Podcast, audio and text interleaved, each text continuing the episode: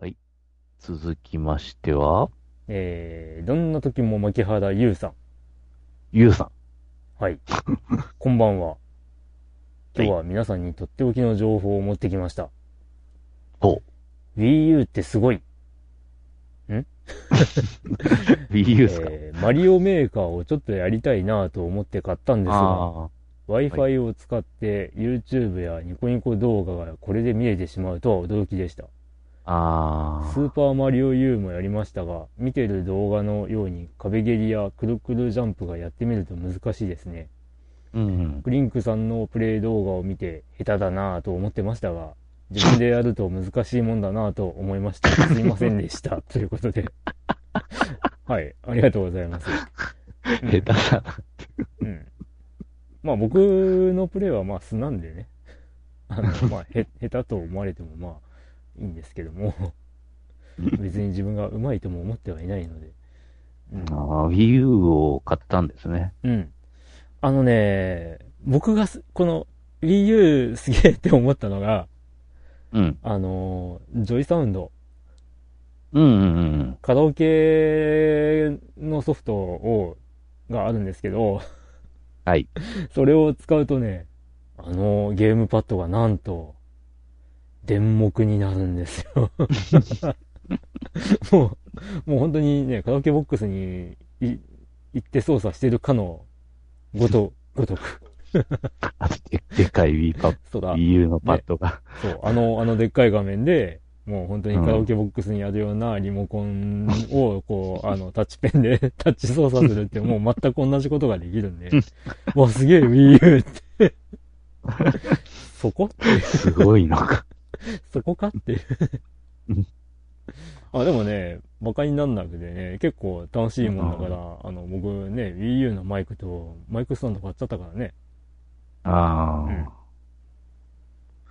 まあやっぱあの Wii U ってやっぱあのパッドが、まあでかいっちゃでかいうん。のかな。ただね、これをね、いろいろ活かせるうんゲームがね、なかなかできなかったのが残念かなっていうね。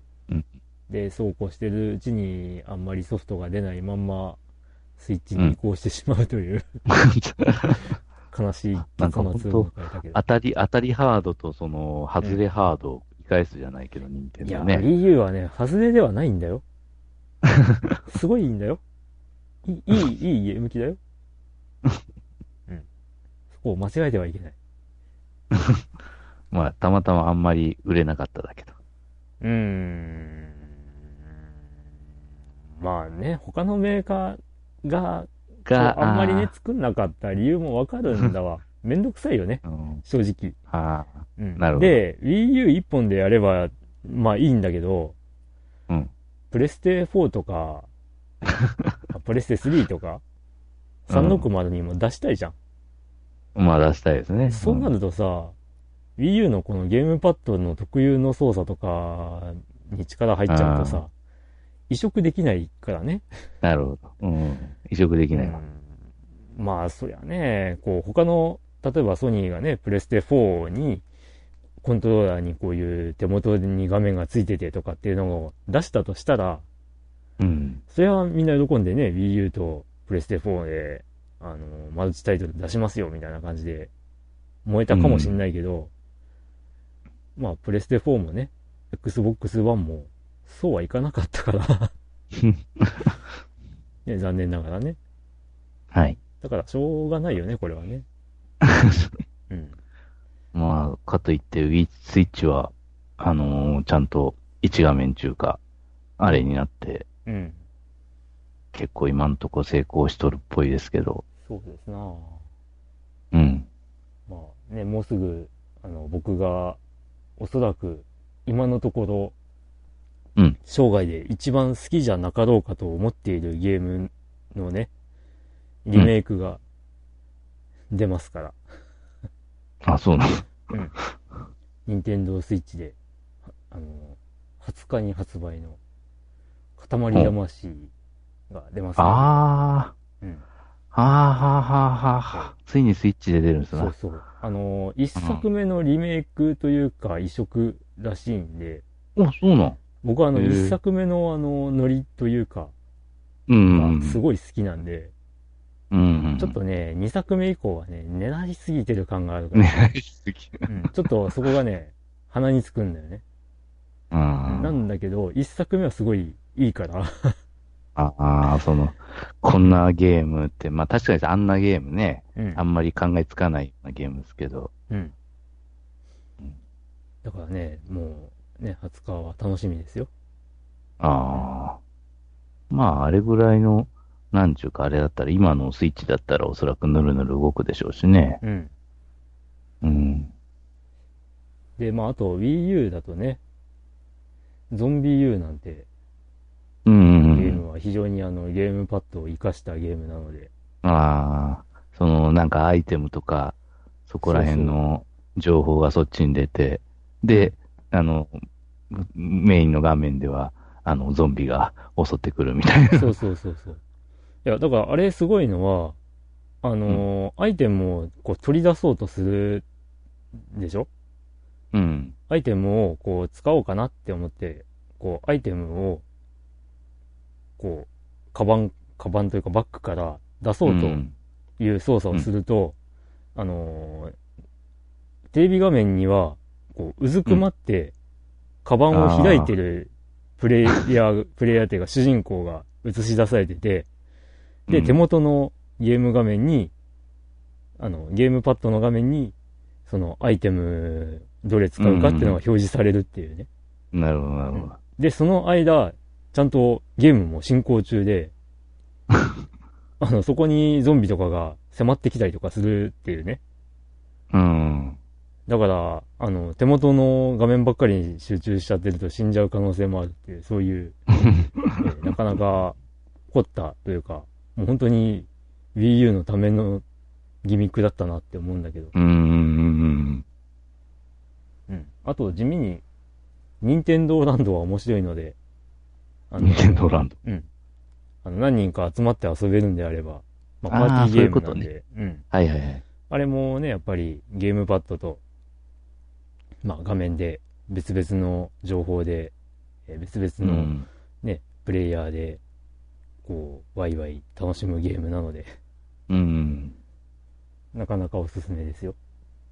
なるほど。はい。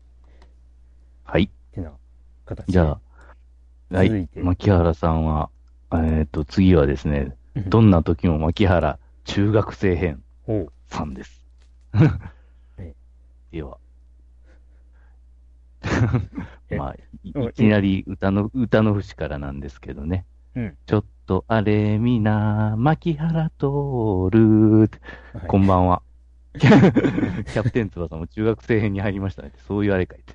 で、うん以前、キャプツバの松山ひかるが、えーコンサドーレ札幌にいるという情報を書いたら、同姓同名がいると勘違いされていましたが、松山ひかる本人が選手に入ってます。うん。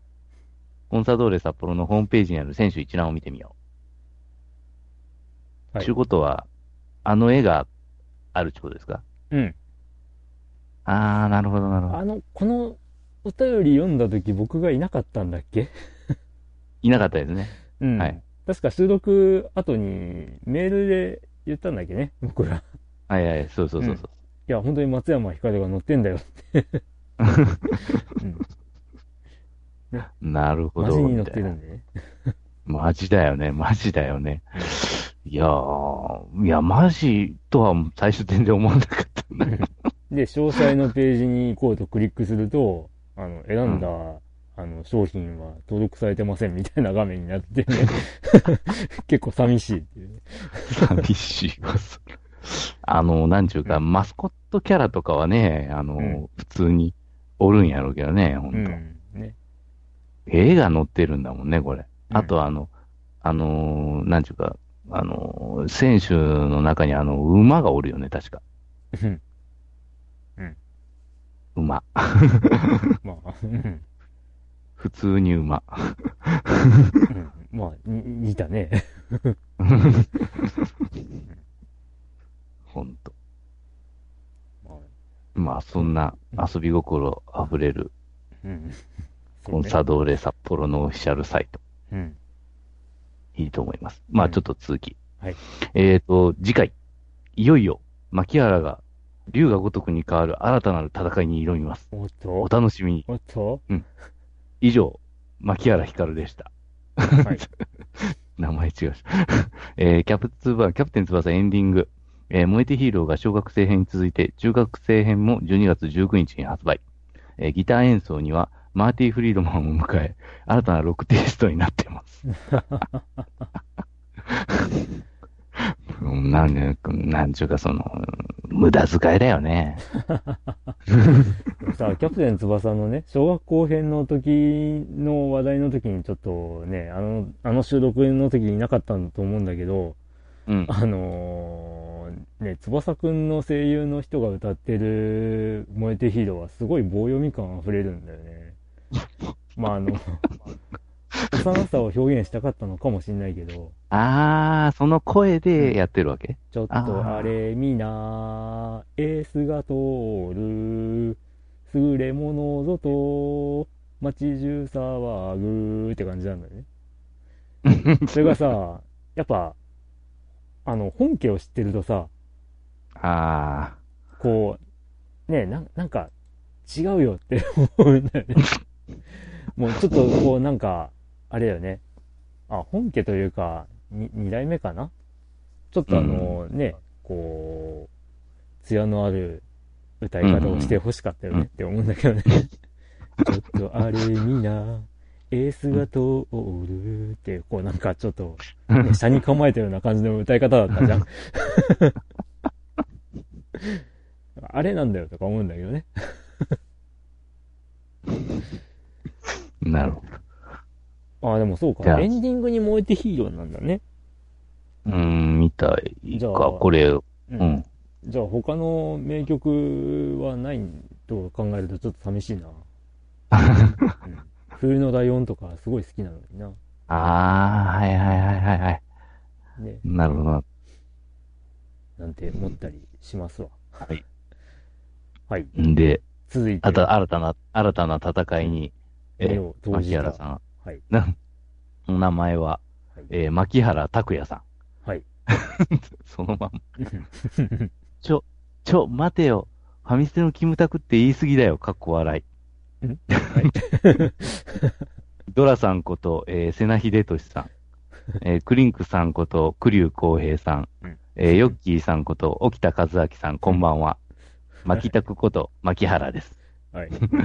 えー、解説、えー、瀬名秀俊、あの、ロングバケーション、えー、ピアニスト、うん。えー、栗生公平、うん。えー、ヒーロー、ケンジ、うん。えー、沖田和明、あ、ライフ、医者。まあ、あの、全部あの、キムタクがやった、うん。あの、やつですね。うん。はい。えー今回紹介するゲームは12月13日発売、えージャッジアイズ死神の遺言、えー PS4 です。うん。えー木村拓哉主演、えーリーガルサスペンス巨編、正義という名の狂気という触れ込みで紹介されるこのゲーム。見てわかる人はすぐわかりますが、竜が如くスタジオの制作です。うん。うんまあ、通称、ま、あの、あれね、うん。キムタクがごとく。が如く、木村が如くとか。うう。ん。えーと、ストーリーは、えー主人公の八神でいいんですかね、これ。うんえー八神は弁護士として、えー殺人事件の担当し、無罪を勝ち取ったが、その被告が再び殺人事件を犯してしまう。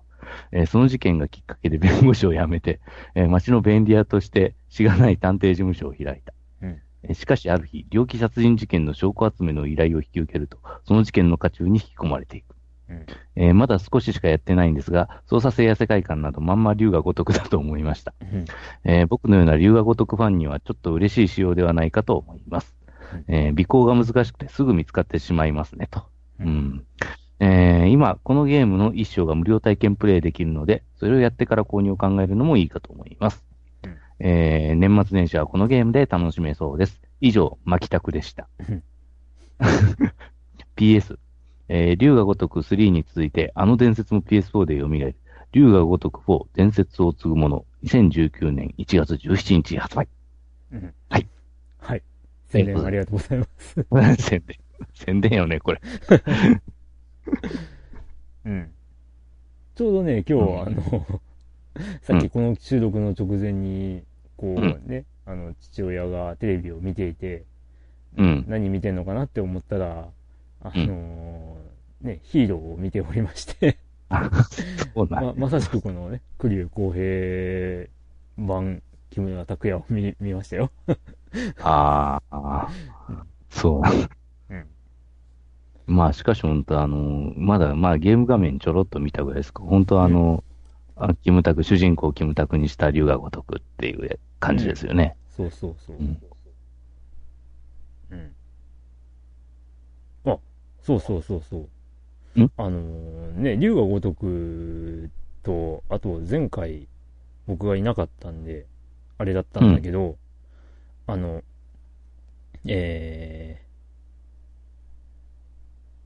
あれだ、シェンムーだ、シェンムー。あ、シェンム、はいはい、シェンム、うんはい。龍が如くって、ね、シェンムーの、その、なんだ？こう、後釜みたいなゲームかなっていう話をだいぶ前にもしたことがあるし、うん、うん。そんな風に思ってる人も多いっぽいんだけど、うん、実はゲーム性随分違うね。あれって。ん？ん？よくよく、ん？よくよく見てみるとゲーム性は全然違うゲームなんだね、あれね。特に、どういう、シェンムー1は特に。うん、シェンムーほどさ、そのなんか実生活を細かく再現したうん。感じは、竜が如くにはないんだよな。ああ、それはないと思うよ。本当朝起きて、夜寝るまでのね、あれって感じはしない。いや、そ、そういうとこでもなくてさ、うん部。屋の電気をさ、紐引っ張って消したりとかさ、こうねうん、入れる家のさ、タンスとかは全部開けられたりとかさ、うーん。引き出しとかねまあね。うんう。ん。いや、シェンムーとんでもねえなって思ったけど、うん。よくそんなとこまでねって思うよな、ほんと確かに。あの当時で。で、なんかそれね、聞く話によると、あれさ、舞台になっているの、舞台になっている日時に、ちゃんとその時の横浜の天気を再現してるらしいね。え 日付で？うん。あらら。そこまでやってるらしいよ。ただね、なんでね、あの時代にないはずのセガサターンがあるんだろうね、っていう。そこは残念だよね。そこだけタイムスリップしてるどう。してそこはね、セガさんのちょっと蚊が出ちゃったのかなっていうね。うん、と思ったりしたんだよね。ゲうんゲーセンに行けば、ハングオンとかあるのにね。うん。スペースハリアーとかね。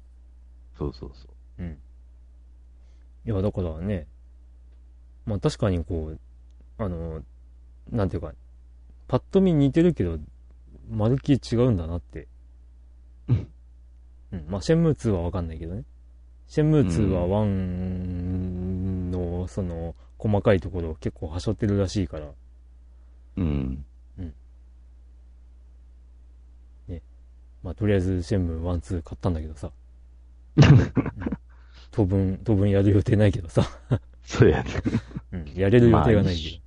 一章だけでもまあ、それなりのストーリーやけんね。うんうん。うん。まあ来年の8月にはね、3が出ますよと。うん。本当かよ。まあ本当なんじゃない？あれだけ金集めたからね、確かに。まあ日本で作ってないし、そうよね。う。うんん、大丈夫でしょ。大 大丈夫かどうか知らないけど。うん。まあ、まあ、あれね。今も、うん、今もああいうゲーム作ろうとすれば、まあ、それなりに、ね、できるんだとは思うけど、うん。どうかな。まあ今の方が作りやすい土台はあるかもね。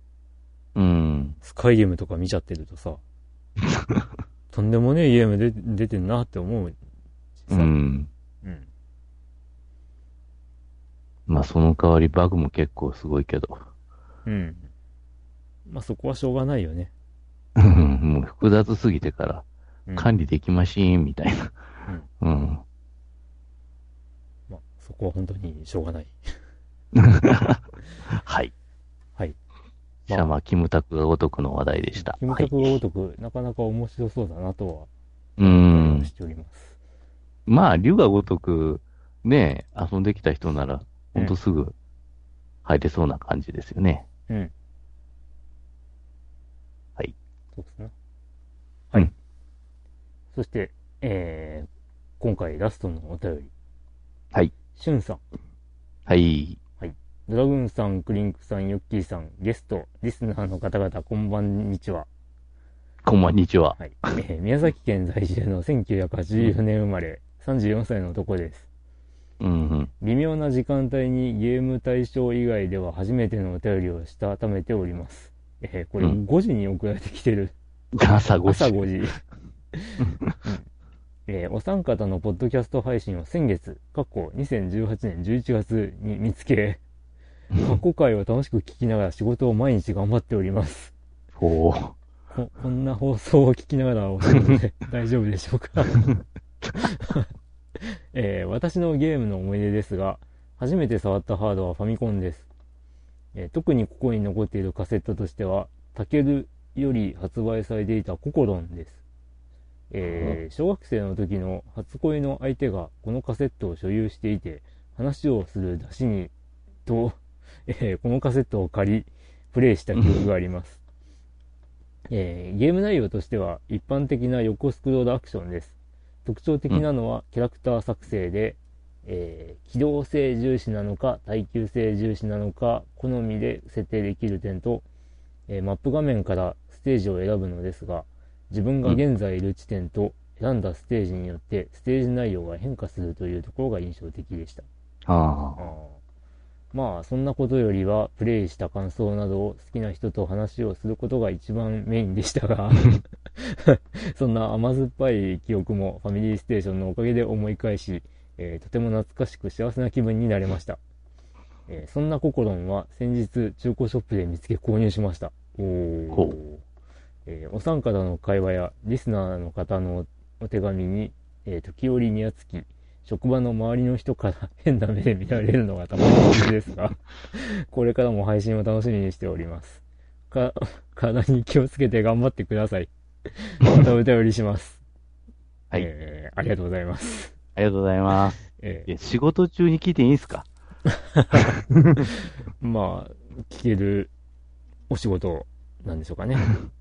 はい。うん。まあ、割と、あれだよね。あの、普通にラジオ放送を聞きながらなんていう、ね、あー事務所的なところも、まあ、確かに。あることはあるもんね。うんうん。うん。はい。ココロンですよ。うーん？いつのソフトだろ1991年発売。うあえあ。91年って結構、末期に近いー、そうだね。うん。これね、ファミステファミコンアーカイブスで全然行き届いていない時期のゲームなんだけども、全然、全然多分ね、これは3人とも語れないね。語れない。全然語れない。うんええー、?1991 年。うん。もう、うちら中学生の時か。うん。あ、そうだよな。PC エンジンとかでも出てんだね、これね。え、PC エンジン？え、PC エンジンとかでも出てるっぽい。P、あーでも PC ココロンとか、ああ、そういうこと。あ PC エンジンとかでもっていうか、PC エンジン、スーパー CD ロムロムとして、あのーファミコン版以外では唯一出てるっぽい。へえ。うん。はあ、な、名前を、名前まで決められるね、キャラクターの。あ、そうなんだ。キキャラクターさ。開発ディレクターはファミコン版ドックマン、ドックマン2の制作を担当した木村玲さん？うーん。木村玲って読むのかな？わかんない。あ だ、そうです。PC ココロン。えー PC エンジン用の続編。PC エンジンスーパー CD ロム用として開発続され、編なの？1994年2月に発売が予定されていたが、最終的に発売中止となった。中止になったんだ。あらら、え出てないんだえ基。本的なシステムなどはファミコン版と同様だが、登場するパーツやボスキャラクターが異なっている。へえうーん。でもなんか、このウィキペディアにはやたらと事細かに書そうですね。いてるね。書いてる。発売中止になったのにね。な中の人が書いたんかな、これ。どうだろう。えすごいなー、正直、知らないゲームです。うん。評価。ゲーム誌ファミコン通信のクロスレビューでは合計26点。び微妙。微妙や。うん。ファミマが、ファミコンピューターマガジンのゲーム通信簿では、30点満点中の19.7点。まあ、7こう見ると悪くないのかな？もうまあ、なんか、うん。それほど変わってないね。あの、ファミ通の 点数の比率。割割合的に、割合的に結構同じっぽい。佳作ってとこですか？佳作ですね。へえ。まあでもわかんないえーよ。あの、今、今プレイするとすげえ面白いって感じるかもしれない。うんだから、もう中学生の頃やと、うちらスーファミの、あれやったもうからね。割と早く映っちゃったからね。うん。スーファミには。ほとんどファミコンやってなかった。あの、うんその時代のファミコンってほとんど新しくもう買ってなかったので、うん。なんかね、いっぱいどっかでなんか、なんか、俺、俺のところになんかその、どっかあの、親のなんか友達のところからなんか、うん。なんか一時になんか借りてきたことがあって、なんかソフトを。うん。うん、なんかそこでから、なんか今までプレイしたこともねえようなソフトがやっぱいっぱいあったんで、うん。そういうのをプレイした記憶はあるんだけど、中学生の時。う。な、なんがあったかな？あ、えーっとね、あのーアクション RPG でね、あのーなんちゅうか、あの、アラビアのなんか物語みたいなやつ、シェヘラザードやったかな。ああ、はいはいはい、はい。そういう、うん、そういうのとか、あとはミッキーのマジカルアドベンチャーとか、自分じゃ絶対買わねえよな。シェラザードかな？あ、シェヘラザード、そうそう。うーん。結局あの、千夜一夜物語のあの、語り手ですね、あれのね。う。うんん。の、あの名前のゲームとか、あとはそのミッキーのマジカルアドベンチャーとか、自分じゃ絶対買い買いそうにないような、そういうゲームがあったんで、そういうのをやってた覚えが。うん。だからね、91年ぐらいって、意外とな、その、僕ら世代が触れてなくて、名作って言われるものは意外とあるんだよね。うんうんえっ、とね、今ざっとこう、91年の発売のファミコンソフトをこう見たんだけうん。ど、うんうん。うんうん。えっ、とね、例えばだけど、うん。ヘベレケとかね、あメタルスレイダーグローリーも あ、ああ、それはもうね。出てて、あ、それはまあ確かにあの、後でややりましたけど、自分とかは。で、まあ、あ あの、本当に、なんか、プレイ動画でしか見たことなかった、あの、呪術伝説とかね。うん。うん。まあ、そういうのが、まあ名前は知ってるけど、やったことねえっていうのも結構多い。うん。うん。うん。えー、ジャッキー・チェーンとか出てるしね。あ、でもこれやりたかったけど、手に入ん。なかったっていうか、売ってなかった。不思議の海のナディアとかね。ああ。なんかよくわかんない戦略シミュレーションゲームになっているで。いただきストリートとかコントシーン出たんか。イタスト。そうなのか。うん。俺、この中であとやったことあるのは、あの、例えば赤川次郎の幽霊列車とかはやった。ああ。うん。うん。だからこう見るとね、90年は結構やってんだよね。90年、90年どんなんがあるかな。ああ、90まあ、いっぱいあるね、90年は。ドラクうんエ4だったり、ああ。ウィザードリー3、ダイヤモンドの騎士ね。とか、うんうんえー、サンサラナーガ、うん。うんうんうん。マダラ、うんうん、まだらね。うん。あとね、メガテン2とか。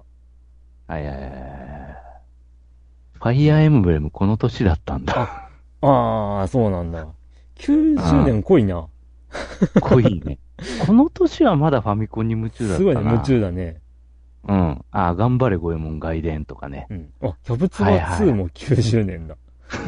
ドクターマリオ。あ あ、西村京太郎のスーパーエクスプレス殺人事件がこの年か。え、そしたら、前作はその前の年にも出てたのかな？ブルートレイン殺人事件ってやつ。うん、わかんない。あと、ナイトガンダム物語。持ってたなおぁあ、山村美沙サスペンスとかあったな、いっぱい。うん。維新の嵐のファミコン版も90年なんだ。これ誰か持ってたな意外となんかあ、遊んだ記憶があるぞ。ブルブルトレイン殺人事件、その前の年89年だ。ああ、そうそうう。んこの2作やったんだよな。うん、うん、うん。そうなるほどね。でも90年もありやし、91年も結構またいっぱい出てたんやな。うん、あ、人生劇場2か。1ほど面白くなかったんだよな。でもね、今、こう見返すとね、90年はすごいやってるんだけど、91年からはあんまり触ってないんだよね。そうね。あんまり、そうやな。ここら辺からがやっぱり、うん。やっぱそのスーファミの一方時期って言ったらあれやけど。そうね。だから、うん91年発売されたラグランジュポイントとかも、うん。後に名作だったって言われてるけど、まあ当時もなんかね、なんだっけ、マルカツファミコンかなんかで企画してたんだっけ？で、知ってはいたんだけど、手に入れなかったんだようーん。なうん。いや、91年はまた、ちょっとファミ、ファミマガだった、ファミマガ。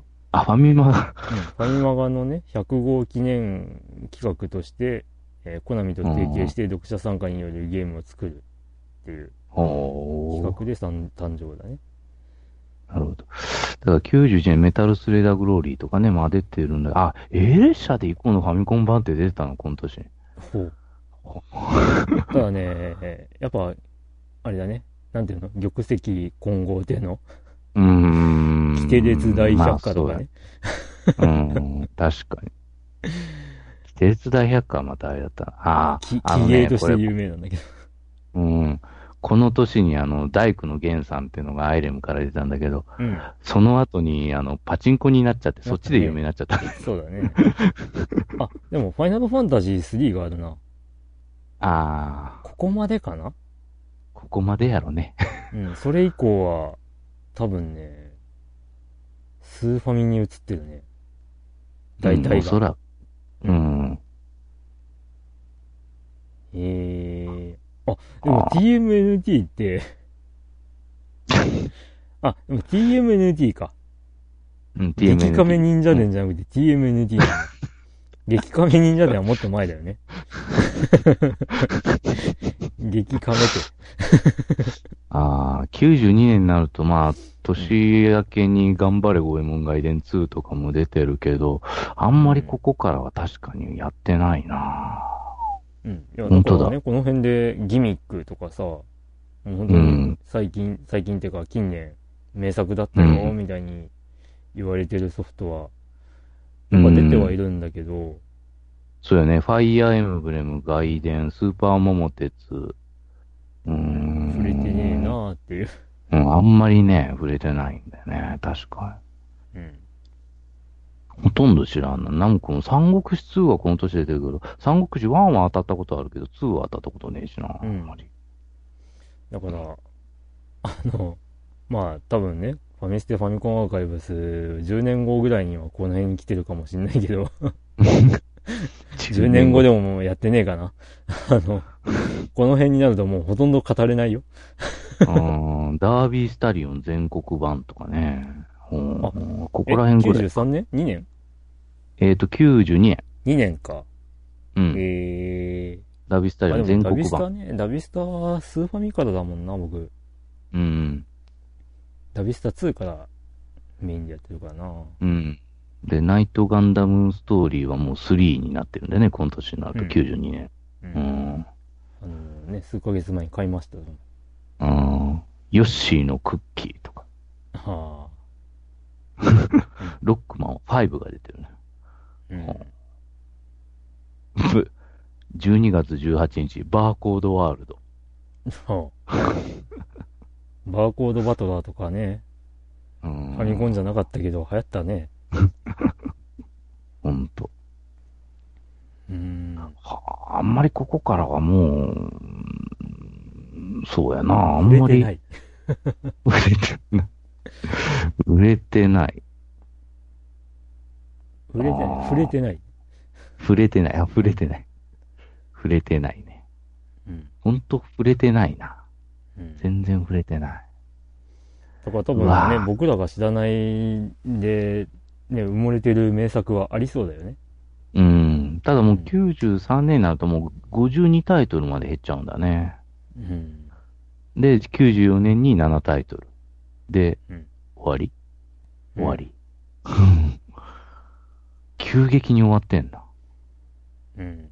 あ、そうな。91年7月にね、スーファミで、ね、ファイナルファンタジー4が出てるしな。あもう多分この辺からもうずっとね、あ。うん。FF4 にみんなドハマりですよ。ドハマりですわ。うん。FF4 って結構、なんちゅうか、一本道って言ったら悪いけど、普通に RPG してて、なんか、寄り道みたいな、あれもあんまりなかったような気がするんだけど、ないねないない。うん。まあでも、その代わり、なんか、シャカリ気になってレベル上げした覚えもないんだな。うん。まあやっぱ、ね、スーパーファミコンすげえって思いながらやってたうん。けど、でもね、今見るとね、スーファミもあんまり遊んでないなっていう気がする。いや、うんフ。ァイナルファンタジー4とかをやりたいがためにスーファミを買ったりとかしたけど、うん。確かね、僕はファイナルファンタジー4が出る直前ぐらいに本体買って、うん。で、ソフトはウルトラマンの中古で買って、ああ、なるほど、なるほど。で、ね、スーパーマリオワールドとか、F0 といったあの、うん、うん、うん。ね、あのー、ロンチタイトルにずっとハマってたっていう記憶が。すごい。うん。うちんとこではもう、ロマサガやったね、ファミ、あサガはね、FF と。92年の頭なんだよね。だからロマサガはね、相当ハマってたよね。うちも、俺も、俺の妹もね。おううん。うん。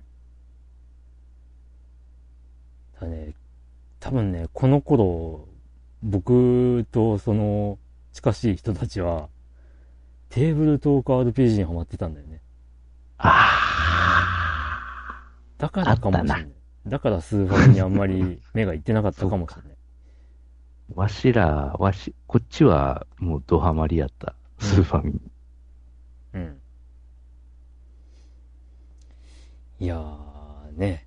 やっぱり、人によって触れるタイミングが違うったり、ん。遊んでるゲームもやっぱり違ってきますわ。うん。だから、俺が本当スーファミで初めておってなったのが、うん。確かファイアーエンブレムのリメイクが高校にな入るかうん、入ったぐらいの時に、うんうん出たんだけど、うんそのあまりのそのキャラの見栄えの変わりようにびっくりした。リフがいないとかね。カットされた。傷薬になってるみたいな。そうやな、村訪れたら、ただ村娘が傷薬くれただけ、あれリフはみたいな。あれはどうしたことだったんでしょうな。その代わり、そうやね、その、ファイア、ファミコン版ではその僧侶もその、なんちゅうか、戦闘で攻撃はできないけど、あの、ダメージを受けて耐えられたら経験値がもらえるみたいな、そういうシステムだったから、ねな。かなか僧侶のレベルが上がらなかったんだけど、あれは回復しても経験値入んなかったっけ？その、ファミコン味版はね。あ、そうだっけ？そうなんですよあ。、そうなんだ。ファミコン版は味味方回復しても経験値は入らなかったんですよ。そう、きついな。そうそう、きついんですよ。だって、僧侶なんてヒットポイント低いし、守備力低いし、うん。あの、戦闘巻き込まれたら普通終わりだからね。うんその時点で。うんだったらね、ちゃんと、こう、仕事をしたら経験値くれよって感じだよね。そうそうそうそう。うんだからまあ、スーファミ版からはそうなったけど。あ、うんそうなんだね。スそうそうそうーパーミ版からなんだ、あのシステムは。そうそうそう。そうそうそう。回復したらもらえるって。うん。で、その代わりススーファミ版は、別にあの、結局その、与えたダメージうんで経験値もらえるってシステムは変わってなかったので、うんだから僧侶は、その戦闘では今度は経験値がもらえなくなったと。うんうんうん。まあ、それの方が理にかなってるとは思うけど。うん。だって何もできないんだもん、僧侶。戦闘で。えーっとね、ファミコン版のファイヤーエンブレムの、で、結構気に入ってたキャラとしては、うん。あのー、あーっと、名前をど忘れしたな。傭兵のあの人。えーっと、え、ナバールですか？あ、違うな。ええーっ、とオグマですか？オグマか、オグマ。うん。う。うんん。と、あとね、魔法使い、魔導士かな？のマリ君。うん。うん、マリク、はい。この2キャラがね、やたらと気に入ってた。ああ。まあ、強いですね、普通に。うん。うん。ただし、前話したとは思うんだけど、うん。あの、ドラゴンナイト、竜騎士の、うん。えーっと、あ、これまたど忘れしたな、名前。え？女性の方ですか？うん女性の方。あ、ミネルヴァです。ミネルヴァか。ミネルヴァが初登場するマップで、うん。どうやっても必ず誰かが死ぬから、もうそこで投げたっていう。ああうんー。ああ、はいはいはい。っていうあれは、うん あれはまあ、その、なんていうか、ミネルヴァとその、さあの、ペガサスナイト三人衆は撤退するんだけど、うん。あの、他に残ったドラゴンナイト一機と、確かペガサスナイトはそのまま襲ってくるから、うん。それをどうしのぐかが、あの、鍵やったんよね。なんかね、その、おぼろな記憶だと縦長なマップだったような気がする。そうそうそうそう。上から下に降りていく縦長マップです。そうそうそう。うん。まあそこでね、どうしても僕はうまく立ち回れずに、ああ。ダメだっただかんだね。ら、本当に移動距離をがっつり把握、ドラゴンナイトに対してはがっつり把握して、うん、で、あの、一歩手前で弓を待ち構えとって、うん、あの、アーチャーで仕留めるというのがもう、うん、もう、か、セオリーだったんですよね。しかないうんんだよね、そういうふうに。そうです、そうです。うん。もう弓に弱いというのが唯一の弱点ですかね、ドラゴンナイト。うんだから、まあね、あの、その、その当時は、やっぱりね、そういう戦略的なものはすごい苦手で、うん。うん。あの、割と突っ込みがちだったからね。しかもそのマップ、あの、最終局面でも、あの、突っ込んだら、あの、城の周囲に突っ込んだら、あの、周囲の砦から一斉に、確か増援部隊が出てくるやつですよ。なんだと？まあまあ、いつかはリベンジしますよ、これも。うん。はい。そんな、うん。うん。あの、ファミコン後期話になっちゃいましたが。ファミコンね。うん。うん。はい。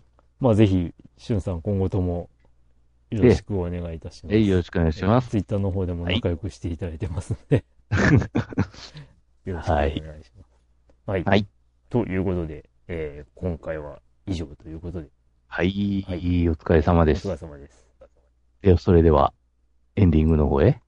はい行。きます？はい。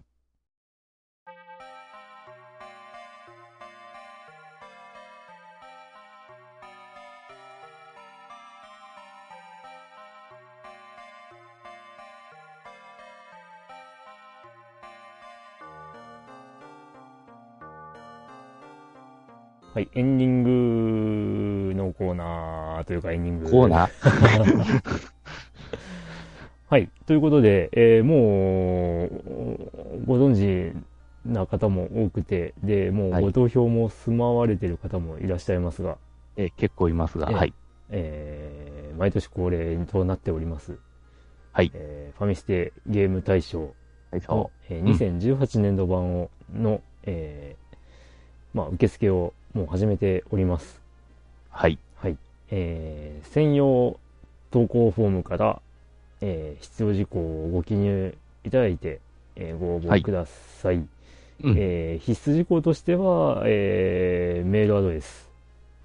はい。と、えーっと、ちょっとこれね、機種依存文字をご使用にならないでくださいという、えーあのーうん。一応書いておりますが、うん、ちょっと、あの、た、うん、あのーよ、な、何のことかがわからないのかもしれないので、一応ええお話ししてしておきますと、あれ、な、はい何？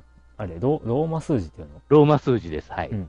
を書くと、文字化けを起こして、どれなのかがわからなくなるので、えええー、すいません。あの、一般的な数字を書いていただければ幸いです。はい、いわゆる、まあ、アラビア数字というやつですかね。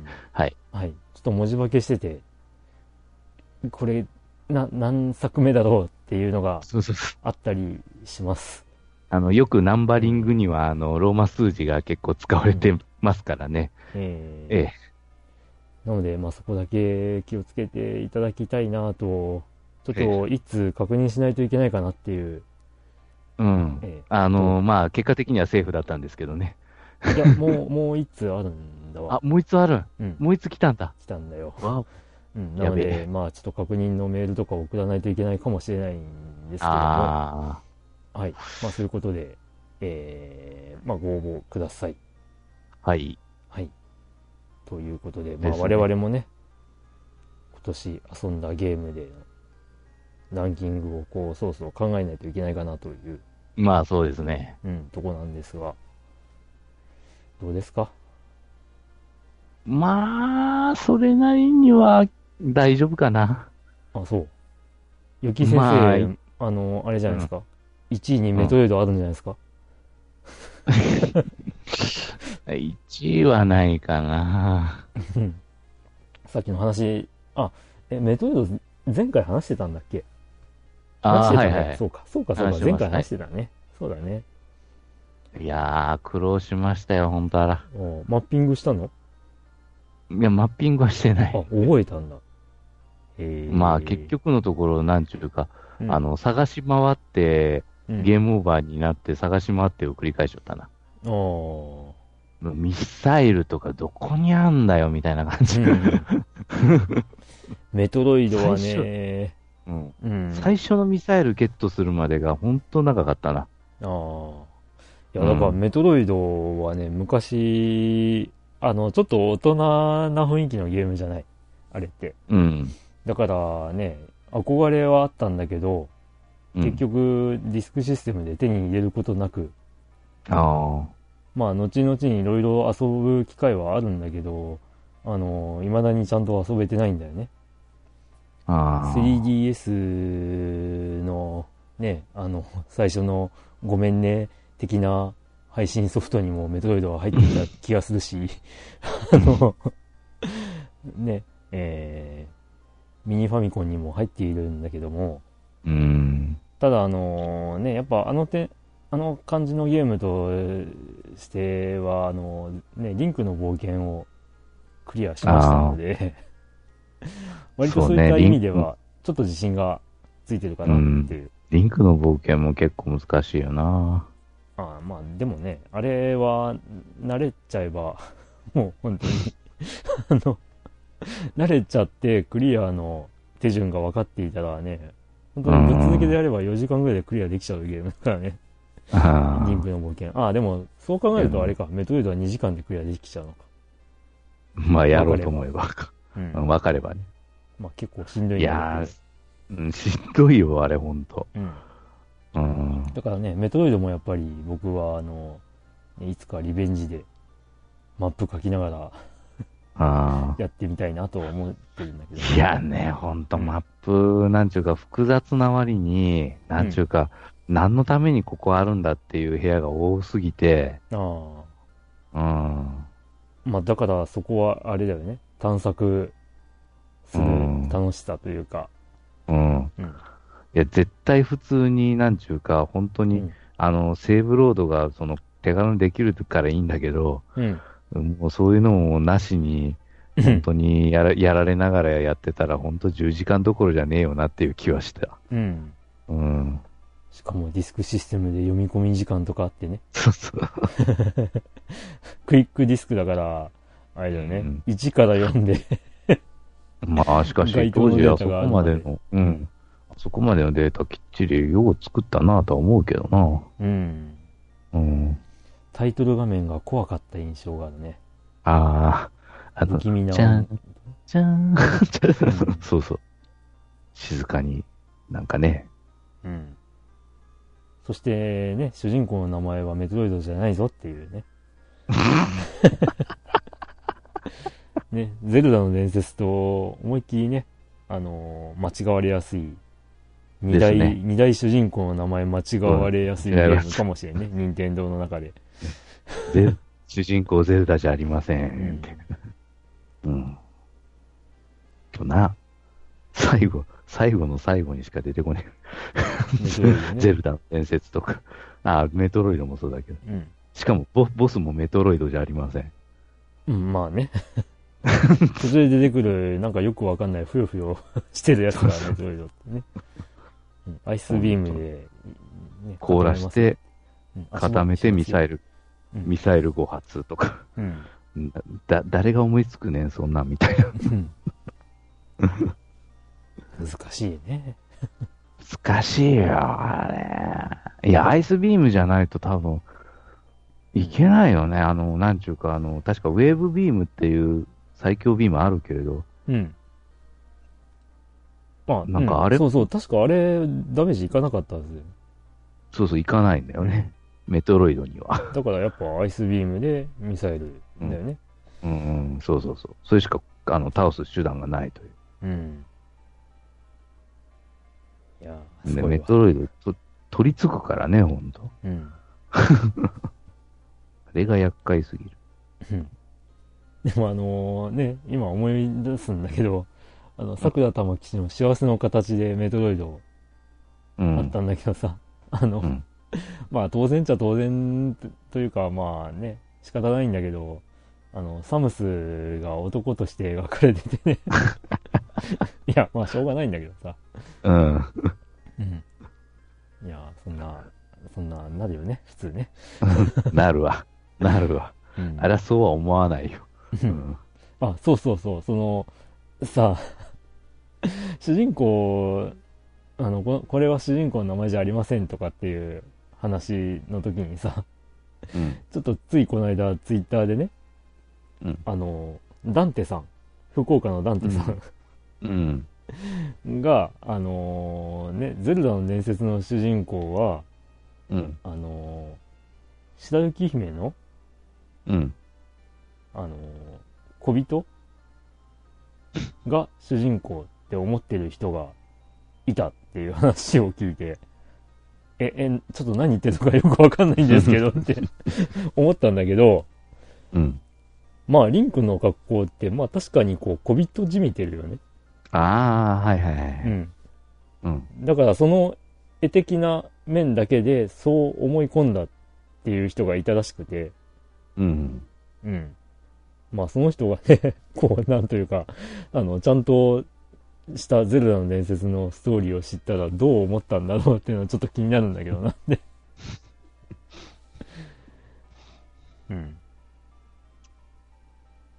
まあ確かによくよく考えたら、こうね、あのーなんだ？ガノンに眠らされただかの姫を助けるために、うん。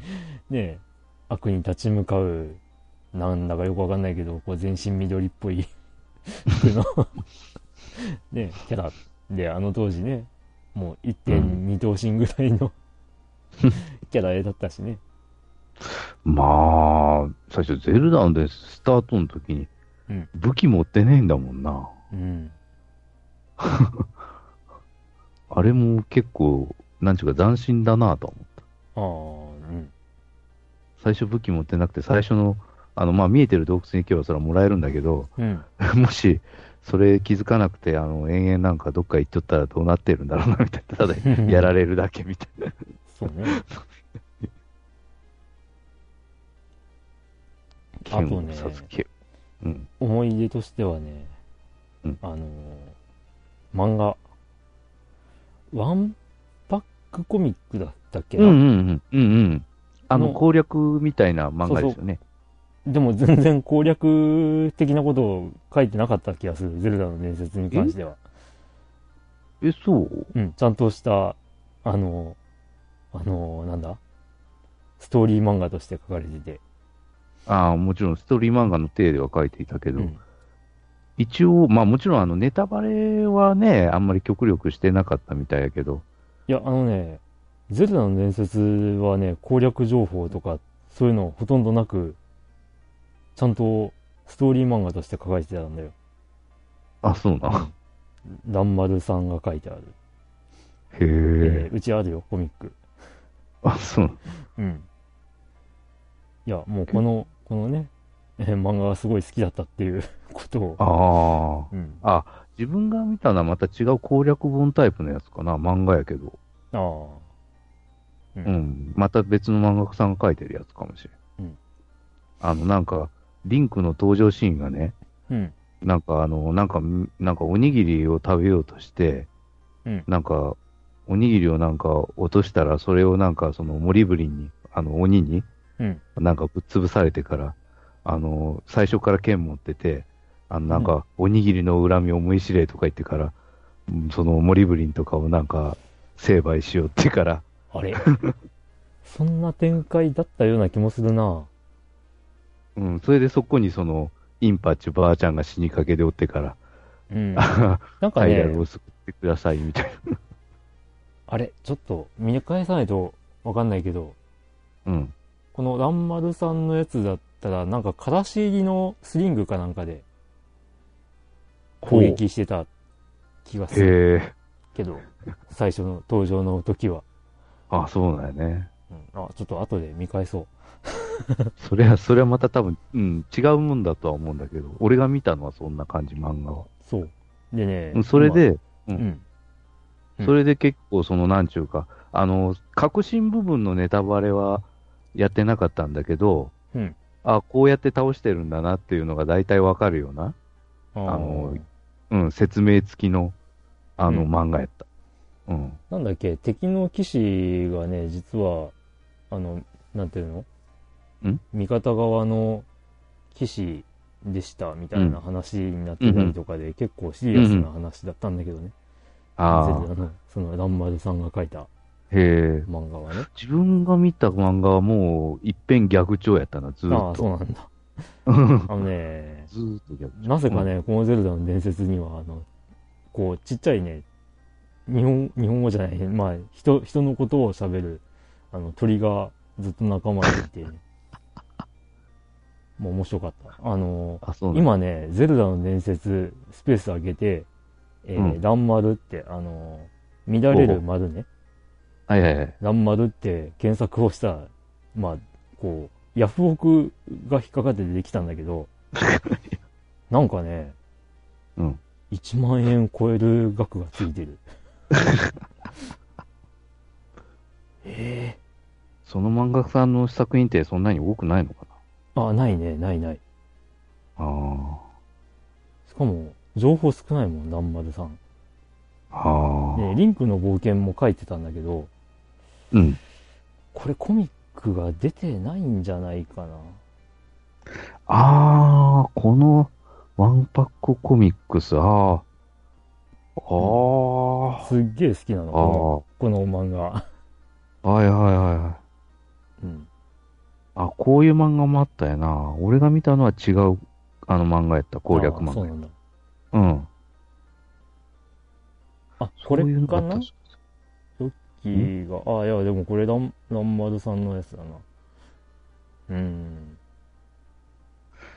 えー、リンクの冒険、一巻は出てたんだな。でも一巻、うん。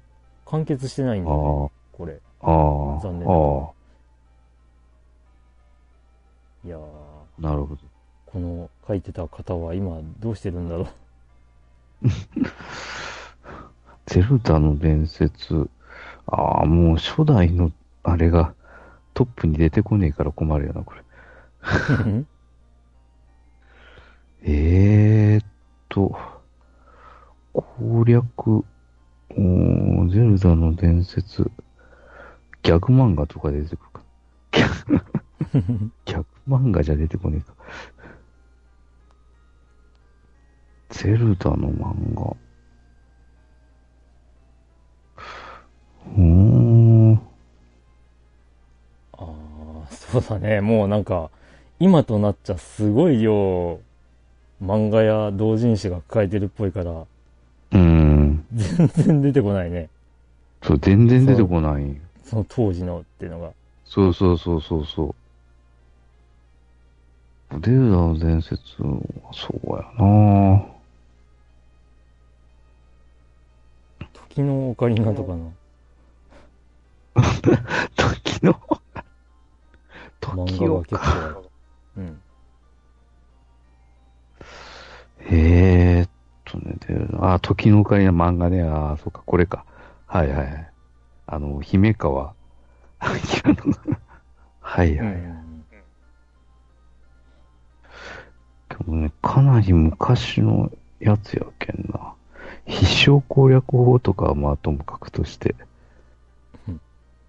ゼルダの、まあ、実家に帰れば多分あったとは思うけどな。ありますか。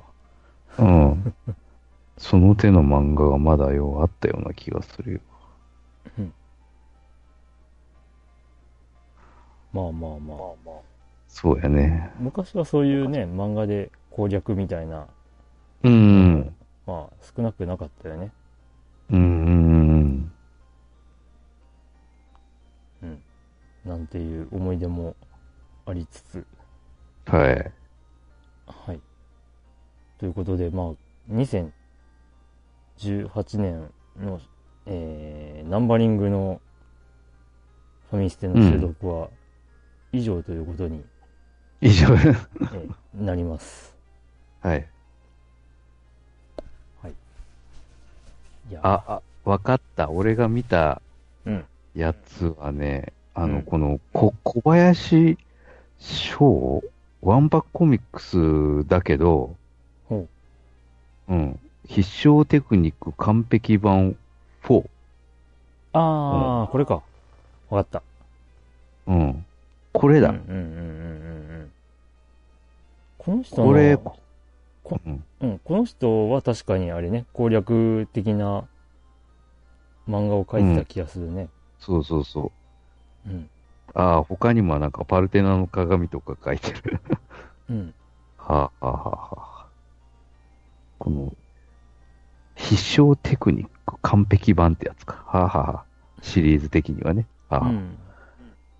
なるほど、思い出した思い出した。うんうーん。はい。これは、うん。ということで、一旦こちらで 締めますよ。そうですね。はい。まあ、ということで、まあ、年明けの収録は多分1月の末ぐらいで、配信は2月になりそうですけども、あの、はいゲーム大賞会に、うん。まあ、いつも通りなるとは思います。はい。そうですね。なので、まあ、ゲーム大賞に、まあ、と合わせて、まあ、次回の、えー、通常収録はおそらく、えー、2月うん。か3月になると思いますので、母さんが、えーまあ、ぜひお便り、普通おたの方もよろしくお願いいたします。はい。まあ、ちょっとよろしくおあんま願いします。り多くなりすぎると、ね、ちょっとはしょったりとかしちゃうかもしれないうんですけど、うん、かもしれないですけど、ええ。えーまあ、極力全部お読みしたいというところで、あります。えーはい。うんということで、えー次回の、えーおファミステえーゲーム大賞会まで、で、えーさようなら。さよなら。はい。